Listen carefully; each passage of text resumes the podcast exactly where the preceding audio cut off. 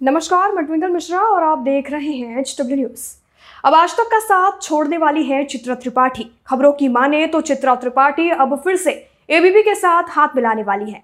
चित्रा त्रिपाठी और आज तक का साथ अब खत्म होने वाला है। आज तक में चित्रा के बाद कौन लेगा उनकी जगह? ये बड़ा सवाल है। सीनियर टीवी जर्नलिस्ट और जानी मानी न्यूज़ एंकर चित्रा त्रिपाठी ने क्या सचमुच इस्तीफा दे दिया है?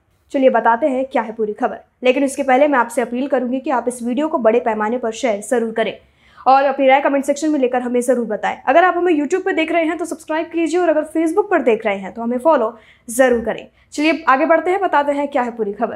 मीडिया रिपोर्ट्स की माने तो चित्रा त्रिपाठी ने हिंदी न्यूज़ चैनल आज तक से इस्तीफा दे दिया है और प्रबंधन ने उनका इस्तीफा स्वीकार भी कर लिया है। हालाँकि इस बारे में न तो एबीपी प्रबंधन और न ही चित्रा त्रिपाठी ने किसी तरह की पुष्टि की है।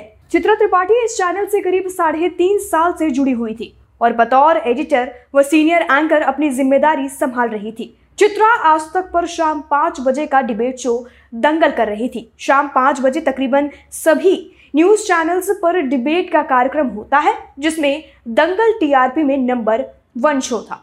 इसके अलावा चित्रा शाम सात बजे बुलेटिन शंखनाद कर रही थी। फ़िलहाल वह लंदन में है। चित्रा त्रिपाठी इंडस्ट्री में अपनी पॉलिटिकल एंकरिंग और रिपोर्टिंग के लिए जानी जाती है।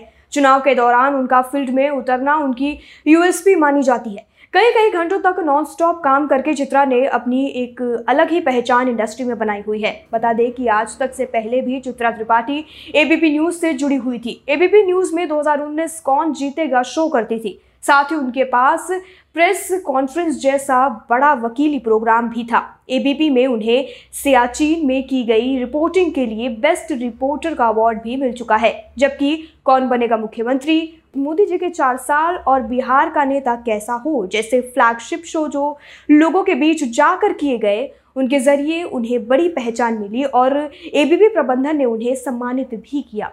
यूपी के एक गाँव में आधी रात को की गई उनकी एक बड़ी स्टोरी, जिसमें बीजेपी विधायक के घर बिजली और पूरे गाँव में अंधेरे पर रिपोर्टिंग थी, जिसके बाद यूपी सरकार के बिजली मंत्री ने तीन दिन के अंदर गाँव में खंभे लगवाए और आज़ादी के बाद वहाँ पहली बार लोगों के घरों में बिजली आई।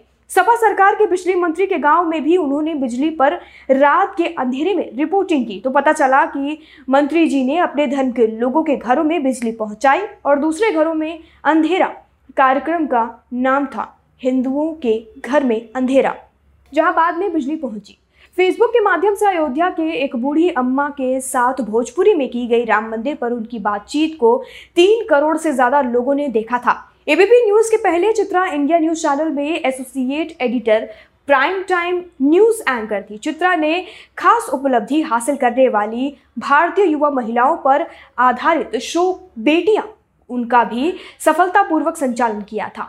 उनका ये शो चैनल के फ्लैगशिप शो में गिना जाता था, जिसके लगभग 60 एपिसोड प्रसारित हुए थे और उनके द्वारा फेसबुक के माध्यम से भानुमति नाम की यूपी के एक गाँव की महिला को राष्ट्रपति पुरस्कार के लिए नॉमिनेट किया गया था, जिसे तत्कालीन राष्ट्रपति प्रणब मुखर्जी ने दिल्ली में सम्मानित किया था।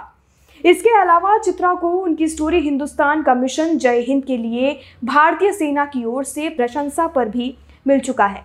इस पूरी खबर पर अपनी राय कमेंट सेक्शन में लिखकर हमें ज़रूर बताएँ। जिस तरह से अब बातें ये अटकलें तेज़ हो गई हैं कि चित्रा त्रिपाठी अब आज तक छोड़कर एबीपी में ज्वाइंट हो सकती है। हालाँकि ये खबर है कि वह एबीपी में पहले भी थी और फिर से वह एबीपी में जाने की आ, सोच रही हैं। और इस बात की पुष्टि चित्रा त्रिपाठी द्वारा बिल्कुल भी किसी भी सोशल मीडिया प्लेटफॉर्म पर नहीं की गई है कि वो फिर से एबीपी ज्वाइन करने वाली है या आज तक छोड़ने वाली है। बट ऐसे जो कयास है वो काफ़ी तेज़ी से लगाए जा रहे हैं कि अब चित्रा त्रिपाठी का साथ आज तक के साथ खत्म होने वाला है। इस खबर को आप बड़े पैमाने पर शेयर ज़रूर करें। वीडियो यही समाप्त होता है। धन्यवाद। अब खबरें पाइए सबसे पहले। हमारे मोबाइल न्यूज़ एप्लीकेशन पर।